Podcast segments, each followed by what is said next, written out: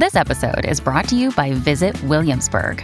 In Williamsburg, Virginia, there's never too much of a good thing. Whether you're a foodie, a golfer, a history buff, a shopaholic, an outdoor enthusiast, or a thrill seeker, you'll find what you came for here and more.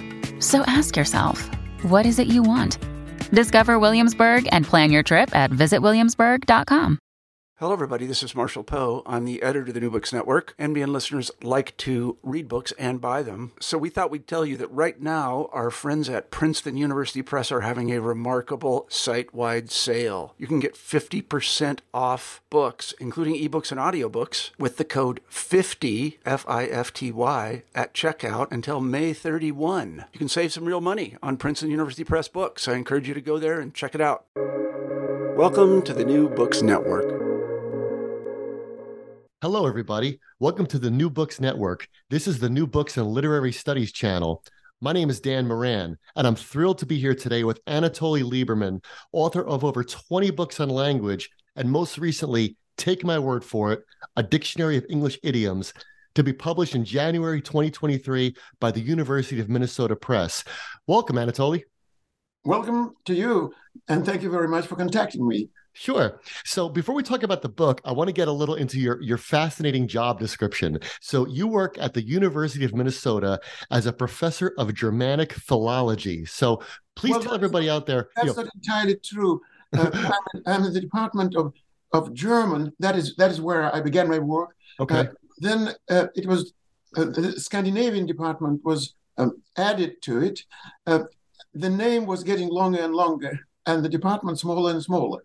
Uh, so as a result, I'm a professor in the Department of German, Scandinavian, and Nordic, um, uh, Dutch, uh, Slavic, Slavic, and Dutch.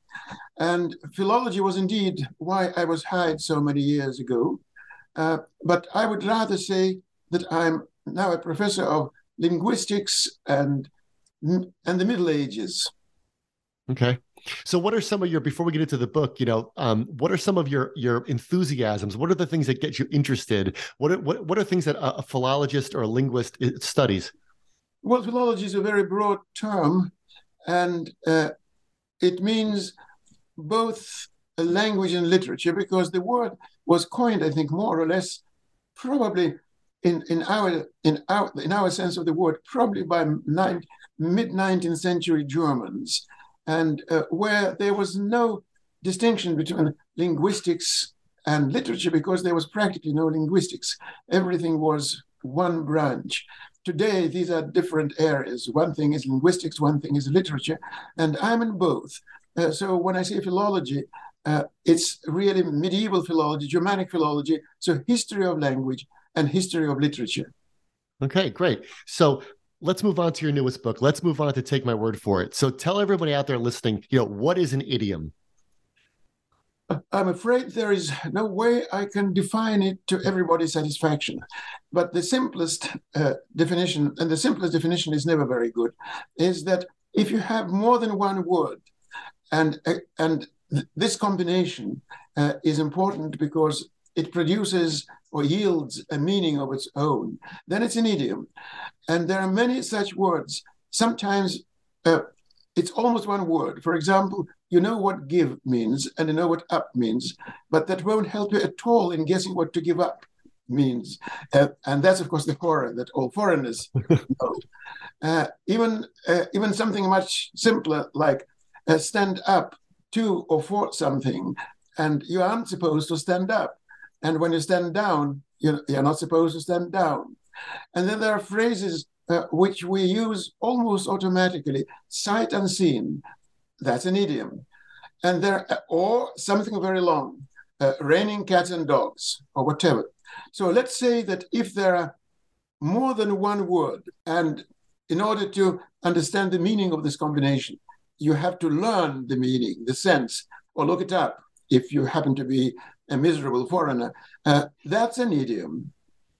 Yeah. So the, the, the whole of the idiom's meaning is greater than the sum of its parts because the individual definitions won't help you. It's sometimes because when you give something up, uh, you don't give anything and you don't go up anywhere. Right. right. You rather okay. go down.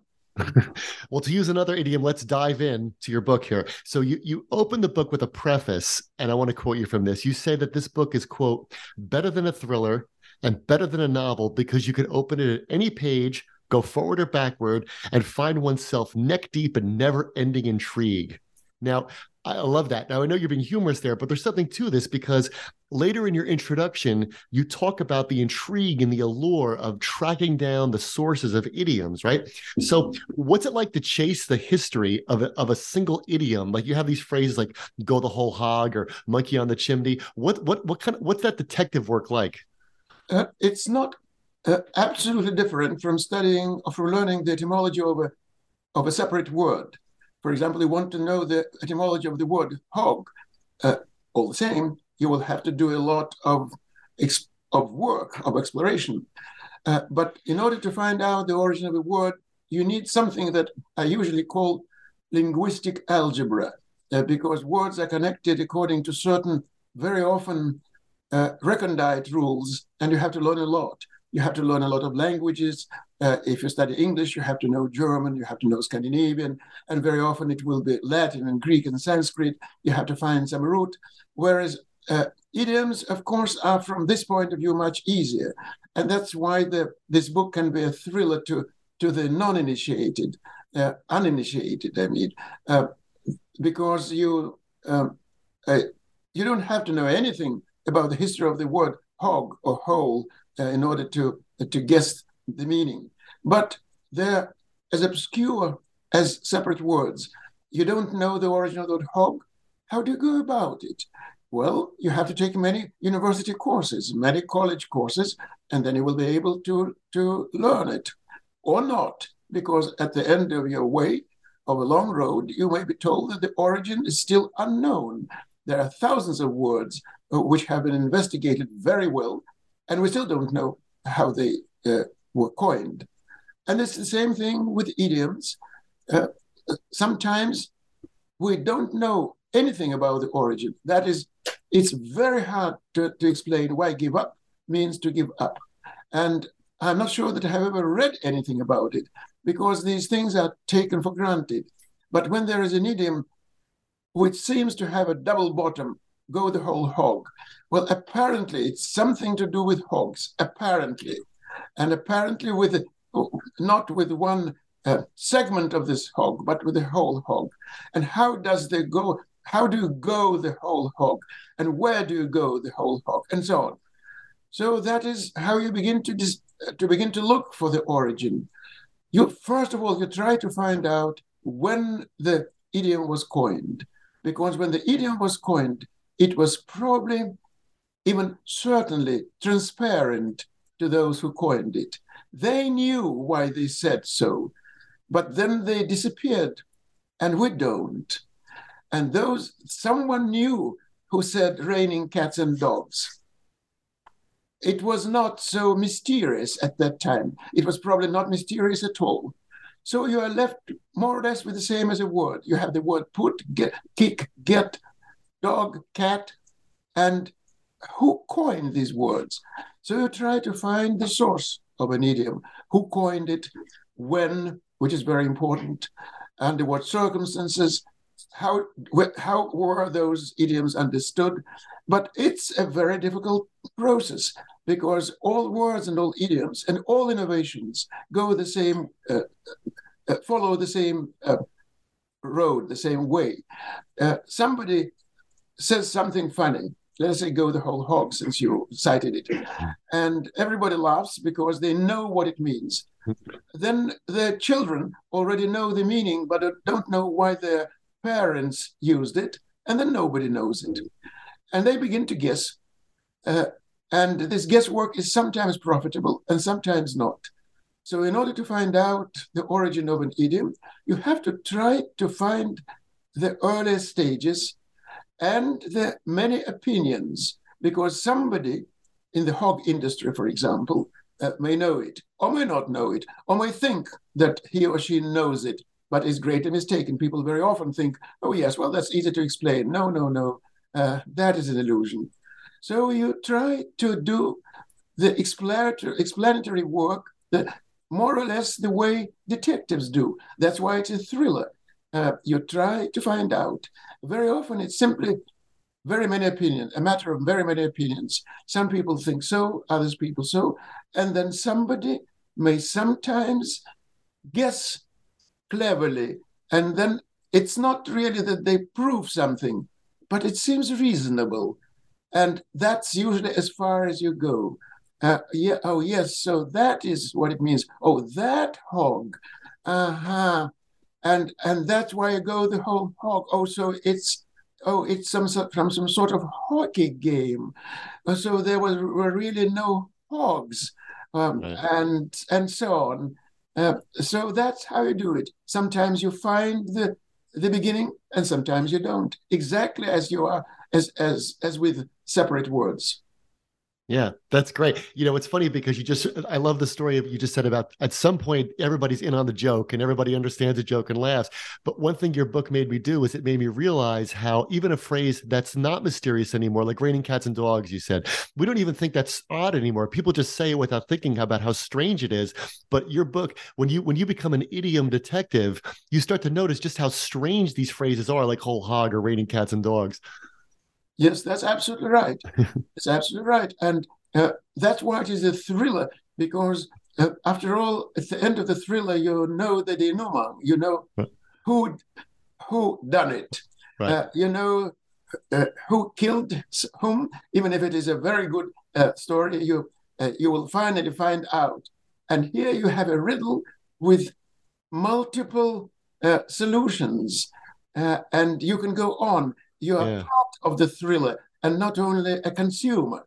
Yeah, because every time you speak one of these idioms, you're involved in the mystery. That's exactly true. So and then there is, of course, that element of fun. Uh, everybody loves idioms because yes. what say, uh, with the moment you begin to say something uh, like that, people begin to smile. A student is sitting uh, in front of me, and I see that uh, uh, the student is thinking of something else. And I say, Tom, I think you are you've gone wool gathering and everybody begins to laugh.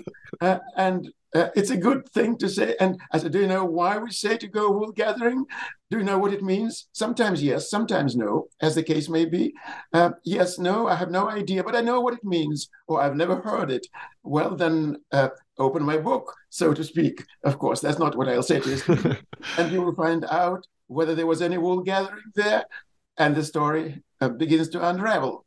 Yeah, the book, and it, it's so funny because if somebody said, uh, you know, I'm going to read the newest book by a, you know, pro, uh, by a professor of philology and linguistics, that stuff can be very, very heavy. But your book has a very light touch. You, you, you are you are clearly having fun writing this book. Every every, I think that every good teacher turns uh, turns his or her subject into an, a source of fun. Yes, not fun in the vulgar meaning that uh, that everybody will now begin to giggle uh, but because you see the beauty of investigation. Yes. Yes. The, the beauty of the process. That's the like solving uh, uh, an equation, right. Uh, like finding the answer to a good mathematical problem. That's the fun, and not simply if I tickle you, will begin to giggle. That's not fun. Right.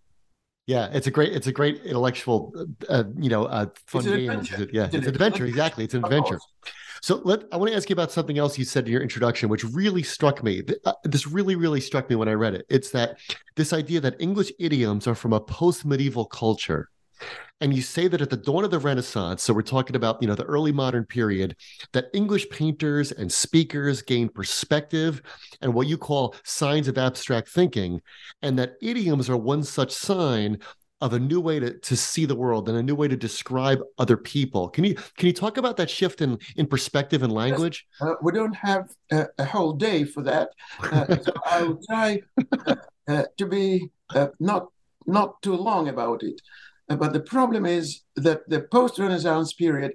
When I say the post-Renaissance, let us say if you begin with Italy after Raphael and Leonardo, so the 15th century. With Shakespeare, it's a little bit later. Mm-hmm. And since we're in English, uh, let us more or less begin with the uh, with the Elizabethans. So uh, Shakespeare died in 1616. So let us begin with the 16th century or so. Um, and this is when people learned a lot of things. uh, I won't tell you why they learned them and how, because that's a very long story. But they invented many things. Uh, they stopped being part of a picture. That's when they in, when they discovered the existence of perspective.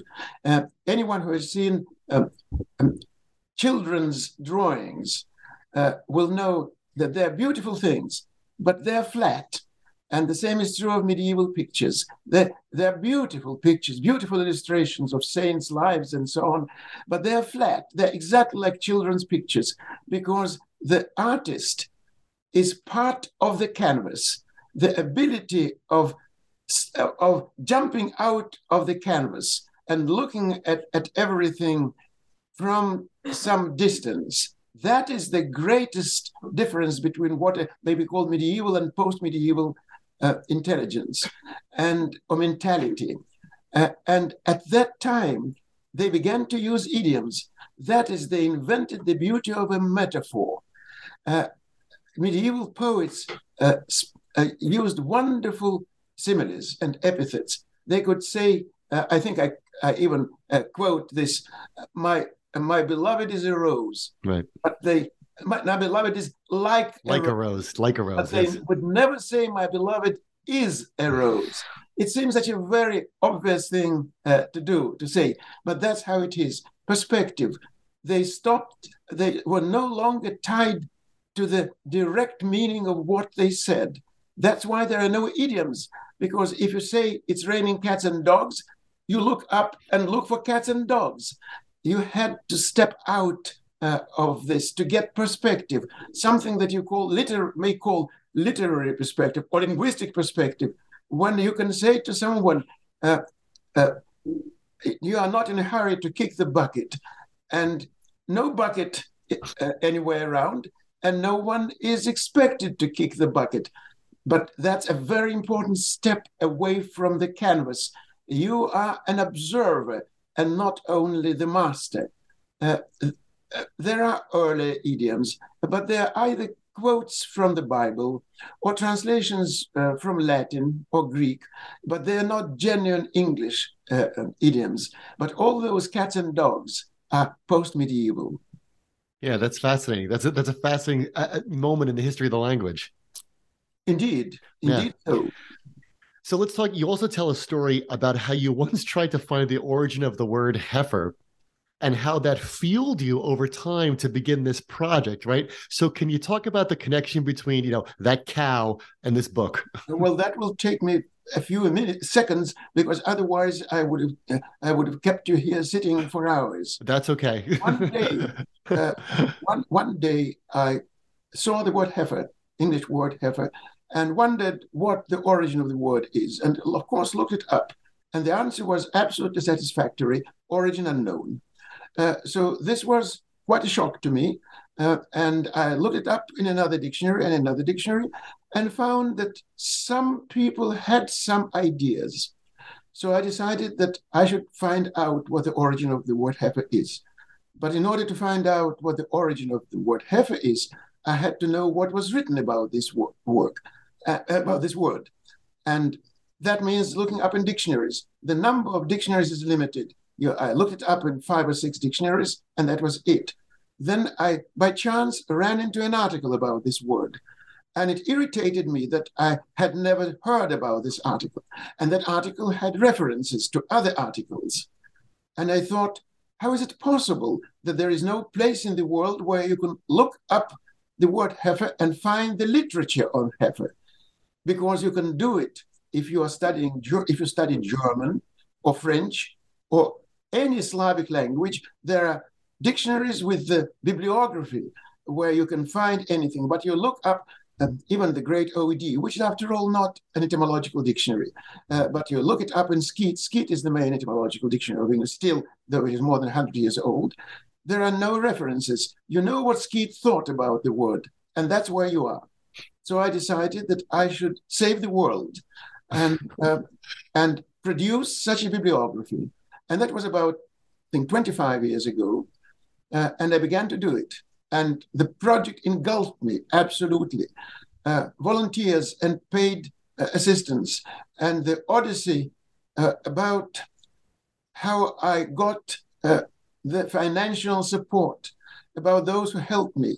So, as now at the beginning of the 20th century, the University of Minnesota Press published my voluminous bibliography of English etymology. You want to know the origin of any English word? Look up. And all the articles are in my office, uh, but all the references are in my book. And while uh, studying the history of words, I naturally encountered many idioms. And I thought that should wait because I cannot do both things. Uh, and now I know that I will never write the entire dictionary. Uh, I need another 30, 40, or 50 years for that, which I obviously do not have. Uh, but uh, I have published uh, an introduction together with my friend and colleague. Uh, so there is, there is a good idea, you can get a good idea of how it was done. But then I decided, it was about 10 years ago, I'll probably never write the entire dictionary unless I read until I'm a thousand years old. Uh, but I can do the same with idioms.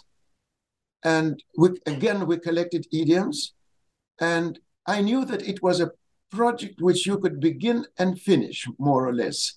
And that's how from the uh, from the heifer uh, to cats and dogs, that's the way. That's that's great. Again, more detective work. I love all the detective oh, work. it's all detective work. Yeah, it's all detective work. That's good. So I want to ask you about. It's funny you're talking about dictionaries. So one of my one of my personal heroes is Samuel Johnson, the great lexicographer who wrote his English dictionary came out in 1755. And you probably know this. I'm sure you know this. His famous joke um, definition of lexicographer was, in part, it was a harmless drudge. a harmless drudge. I can't imagine how often this joke has been repeated. Yeah, I'm sure. I'm sure. Everybody knows it, and every lexicographer knows it, and everybody, everybody knows it. Yes, it's part of your. And and it's half true and half untrue. It's true in the sense that if you want to uh, to do something, it's not necessarily etymology. Uh, Samuel Johnson was not a specialist in etymology. Right.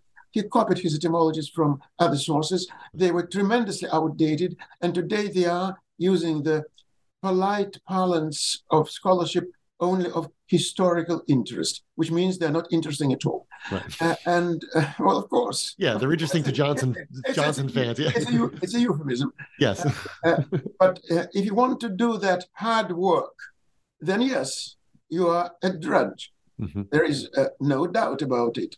But when you come uh, to the end of the process, especially in etymology, uh, you're a detective. Uh, but before you become a detective, you have to do all the dirty work. So it's not drudgery, but it is harmless. That's true. That's good. Well, you know, uh, you you obviously have a sense of humor. I said earlier that your book has a sense of humor, and you could see that in the epigraph you've chosen for, for take love, my word for I it. Love so epigraphs. I, I love epigraphs too, and so and, and I, I just want to give the the listener a sense of yours. So you quote an anonymous review from Notes and Queries of a book called Significant Etymology, in which the reviewer says this quote Nothing is easier than to turn out a popular book on etymologies. So, can you talk about that choice of epigraph? That's absolute nonsense, of course.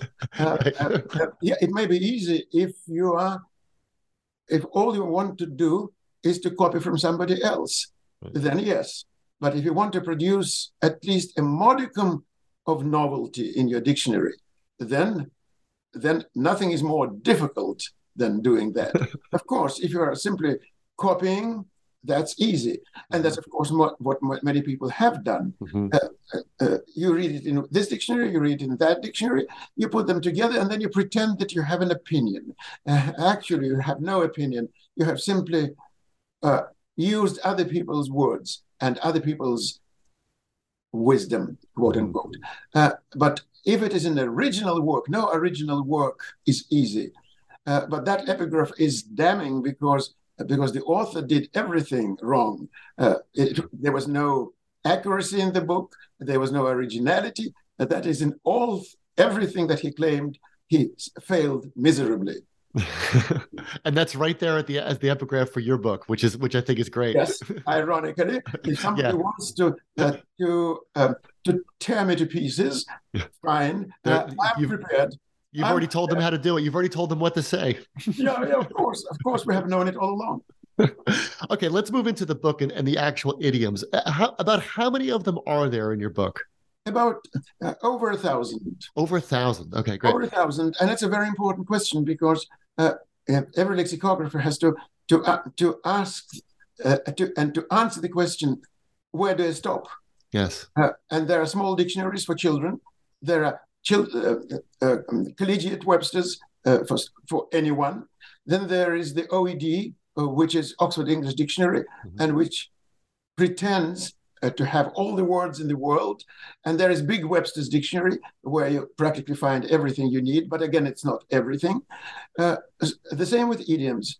Uh, there are countless idioms. And in uh, uh, while preparing uh, for our talk, I quite by chance, it's always by chance, of course, but this chance come, you, you find the chance only if you if you are uh, prepared for them. Uh, there was a, a folklorist called Thomas Radcliffe. And uh, this is a quote from him, which I liked very much. The old gossips, gossips, of course, means old women in right. 19th century and 18th century English. The old gossips still use hundreds of unrecorded sayings, which is true. Right. And uh, uh, I had to choose something.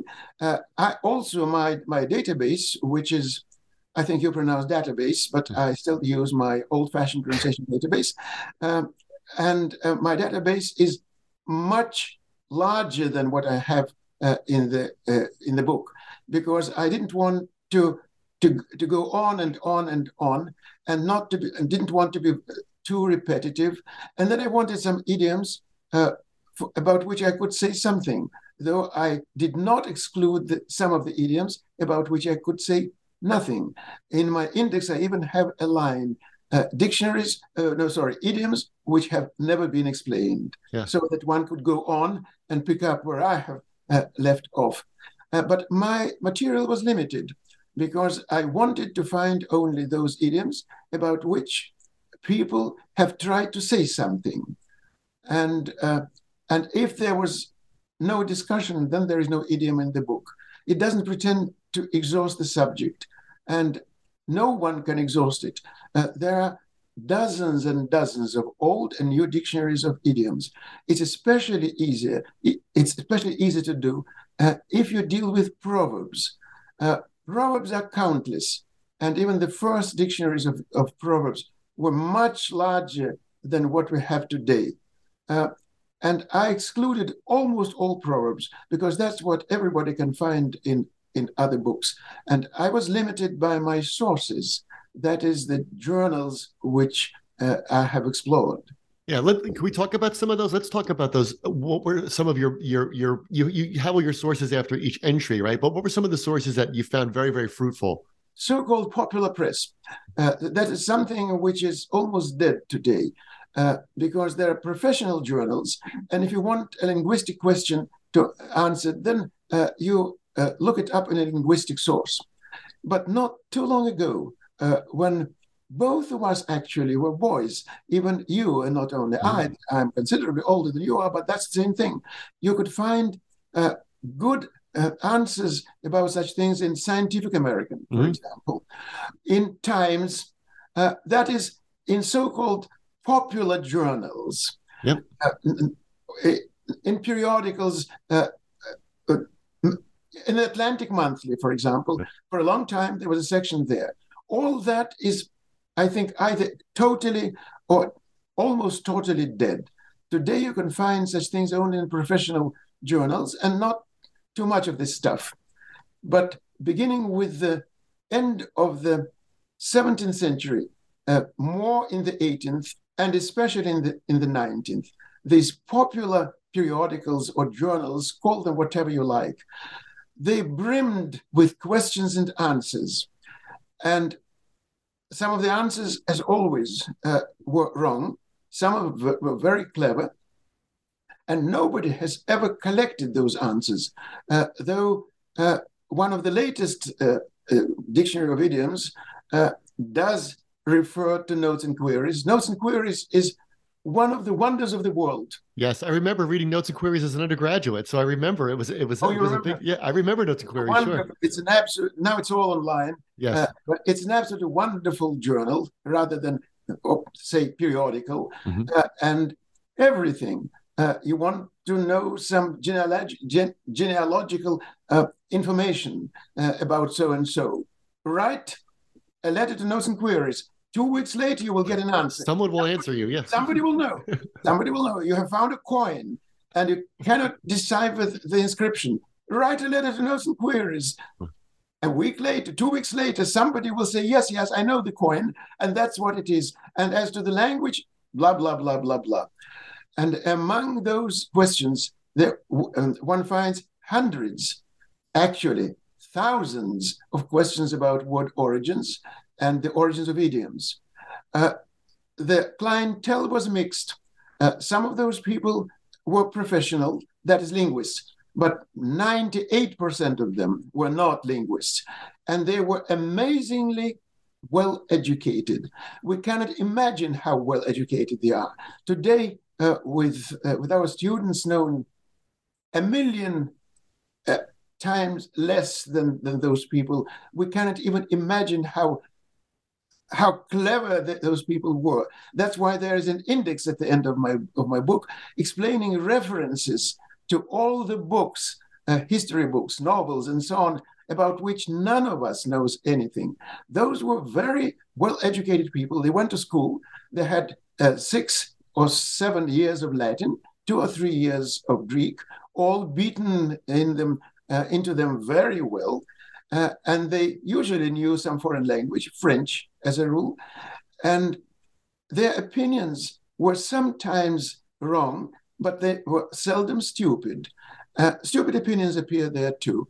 Uh, so it was very, uh, very interesting to see what people could say uh, about the origin of idioms. Something that there are people who know the value of these journals, and uh, but and there is a bibliography for, for notes uh, for notes and and um, and queries, uh, but no one has used this bibliography. You can just you have a list, and we opened every we that means my assistants. We opened every page and copied every page, and I read every page and and summarized everything that has been said there. And sometimes it's great fun, really, especially with cats and dogs. A, a lot of nonsense, absolute nonsense, and then suddenly, at the end of the process, I ran into an answer which struck me as an absolutely correct explanation. Whether it is correct or not, I don't know. The same was with pay through the nose. Uh, all kinds of uh, references, all kinds of explanations, which I knew right away were wrong. And then suddenly, something which struck me as really correct. Now, whether it is correct or not, nobody knows. But it's the best uh, of all the answers, and it makes sense. So that's why I uh, uh, thought it was very good. Probably the best, uh, in addition to cats and dogs, which is really the uh, the greatest jewel in my crown. Uh, there is one which is equally good, and that is um, where for which there are countless countless answers, and um, by hook or by crook. It's unimaginable what nonsense people said about Mr. Hook and Mr. Crook and, uh, and so on. You know, those legendary uh, gentlemen never existed, but everybody was sure uh, that they had existed. And I think finally, I ran into an explanation. You know, there is that quality uh, which characterizes truth. When you see something which is true, you suddenly feel, yes, that's the way it is. That's, well, that's like that's your detective's hunch. Yes, yes. oh, yes. So that even if it's wrong, it cannot be absolutely wrong. That's a correct approach, and uh, that's what I what I felt. I must say that in general, etymology is a very hard subject. It's very hard. Uh, uh the best scholars uh, do not agree uh, about the origin of the simplest words, God, for example, mm-hmm. Uh, and uh, earth and, and so on. Uh, but usually, the simplest explanations are the best. The more complicated an explanation, the more suspicious it is. The truth somehow always turns out to be simple. Well, that's true in detective novels, of course, as well. Of is that course, you, the most baroque? you say, yeah, "Oh, I should have guessed it myself. right. Exactly. Exactly. Um, well, let's talk. I have. I cannot resist asking you about what. Let's talk about cats and dogs, or hook up by crook, or paying through the nose. Can you tell us the the the, the origins of one of those three phrases? Any any one of you choose. Uh, well, uh, it's not a very short explanation. Uh, uh, it seems that uh, paying through the nose uh, comes from from the uh, from what happens on board a ship. Uh, so uh, pay means something like pull, and it's the nose of the ship. That is, it's a metaphor which was absolutely clear to uh, to seafaring people. Sure. And of course, when you think about your own nose, uh, then uh, then everything is lost. Cats and dogs seems to be seems to go back uh, uh, to uh, uh, to uh, to, um, to a metaphor from sports. Uh, uh, the whole hog also from Mhm. sports. Uh, that's the trouble with them. That uh, when you're ra- raining cats and dogs, you think that you are dealing with real cats and real dogs. And it may be that there's a step away. Yes, they are cats and dogs, but not those quadrupeds uh, which you want to discuss. And you pay through the nose. Yes, the nose, but not the nose which is just which is plain on your face, but some so, somebody else's nose. and you don't really pay uh, with hard cash. Uh, it's something else, and that's the trouble of of of such Yeah. uh, With same with Hook and Crook. Uh, no gentleman, as I said, called Mr. Hook and Mr. Crook, uh, and uh, and it's probably a metaphor from forestry, from medieval forestry, and that makes sense. Uh, it may be wrong. Uh, one never, within etymology, one never knows the so-called absolute truth. There may be someone who knows a better explanation, but at least uh, with a dictionary like mine, and of course I'm only uh, the last of many people who have tried to do this this thing. Uh, with with this work, you at least can, can ignore nonsense, uh, which is a very important step in etymology. Forget a lot of nonsense uh, that has been said. Uh, that narrows down uh, your vision, and which is very good. So you know more or less where. Again, as I say, uh, like in a detective story.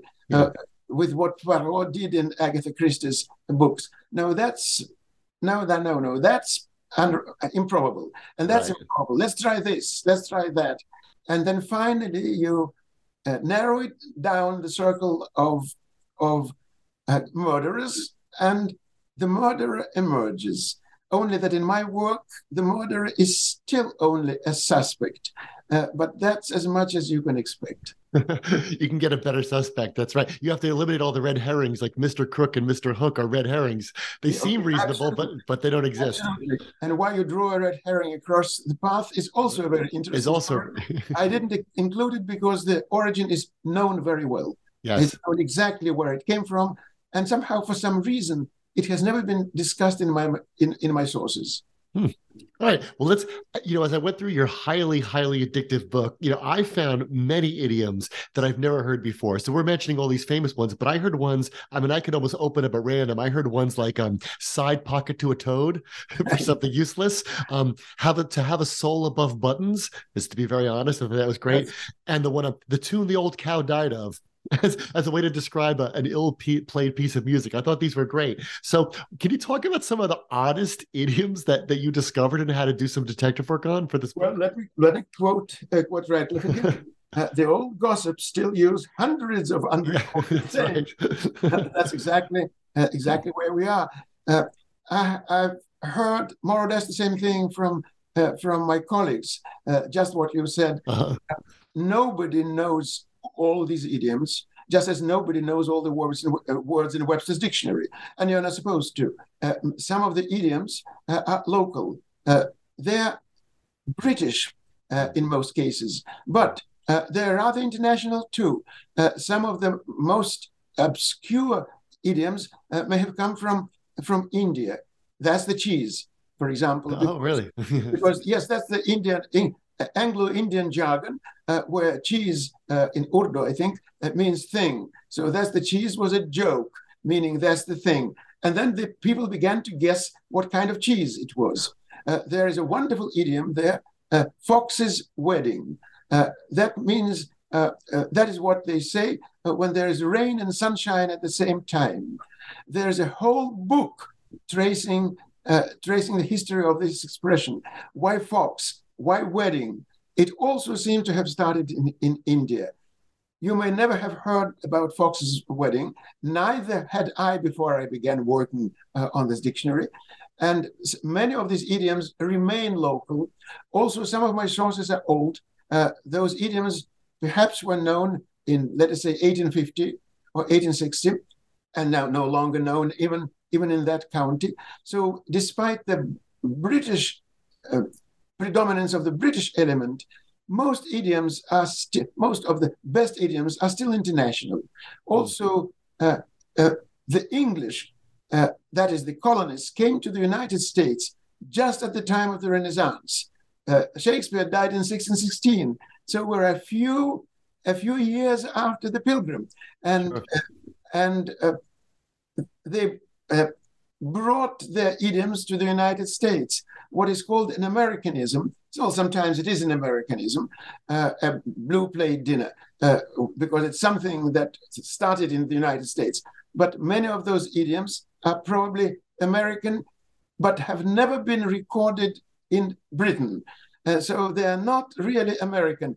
They were they uh, appeared, emerged uh, in American English, but they are probably British. So, that, even though there is such a strong British element uh, in this book, it's really a book, a book that can be called international. From then there are so many which owe something to French idioms. Uh, that is British uh, when you look at them, but really international. Okay, that's that's fascinating. Oh, let me let me let me up the ante to use another idiom. Uh, for for you know, my last big question for you is this: is that you know I have I had so much fun, and I still have fun going through this book, and it, it's so addictive. Like I said, it's like it's like a great thriller.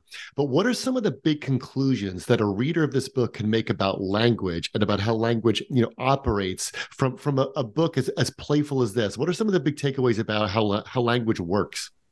Well, I think that if someone uh, re- nobody will probably read the book the way you have from, uh, sure. from beginning to end and nobody is expected to do so. Though I think that the book, that the material is so interesting that if someone opens the book, uh, it's it's almost uh, it, it, will work almost by its in a, by, by, its own attraction, so to speak.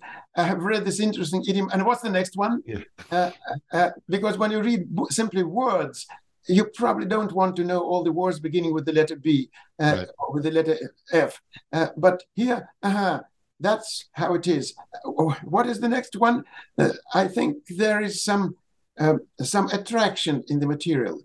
I, of course, don't expect anyone to read the book from beginning to end, uh, but I think that those who will read enough uh, will learn something about the playful element of language. Uh, they will uh, find out how many people are interested in what they are interested, so that they are not exceptions, but they are in good company. Uh, and I think the reading is addictive in a certain way. Uh, you begin to read it, you want more and more you see how language operates, uh, you see how rich our resources are, how little we know about them in comparison to what really exists. I think it's a good educational tool, and I think it's a good uh, cult- cultural envoy to the world. Yeah. That's a great way to describe it. Yeah, it's a great. It's, it gives you a great sense of it gives you, of how little we know about things we take for granted every day. That's absolutely so. Uh, it seems that you know how often you probably don't know very often children are asked that that is who are seven, eight, or nine years old. Uh, how many words do you think you know? I know all the words. of course, of course. I've heard this. I've played this game many times, and the answer is absolutely natural. Are there any words I don't know? Yes. yeah. A few. There's a few. There's a few. a few still left. Well, it was it was great talking to you today. Do you have any other uh, projects you, you you you want to get to next, or anything you anything that's grabbed your enthusiasm now? Uh, I don't know. Uh, my projects uh, always in in engender other projects. Uh-huh. Uh, so uh, I'll of course go on with with words uh, collecting and an update bibliography. Uh, after all, it appeared almost 20 years ago. Mm-hmm. And it's always extremely interesting to see what has been written since the year 2000. Uh, so I'll keep writing about these things, and I have uh, I have been commissioned to write several uh, several papers for uh, for all kinds of editions, and uh, uh, I'm going to develop some of them. there is still enough work for me to do, and I hope to be able to do at least some of it before I say, good, say goodbye to my profession. Okay, well, I wish you all the best in that because I, I, urge everybody to, to get a copy of Take My Word for It. The author is Anatoly Liberman. It's a fascinating read. It's also, you could tell by our conversation, so much fun. Anatoly, thank you so much for talking to us today. Thank you so much for inviting me. It has really been a source of enjoyment. Thank you very much. Thank you.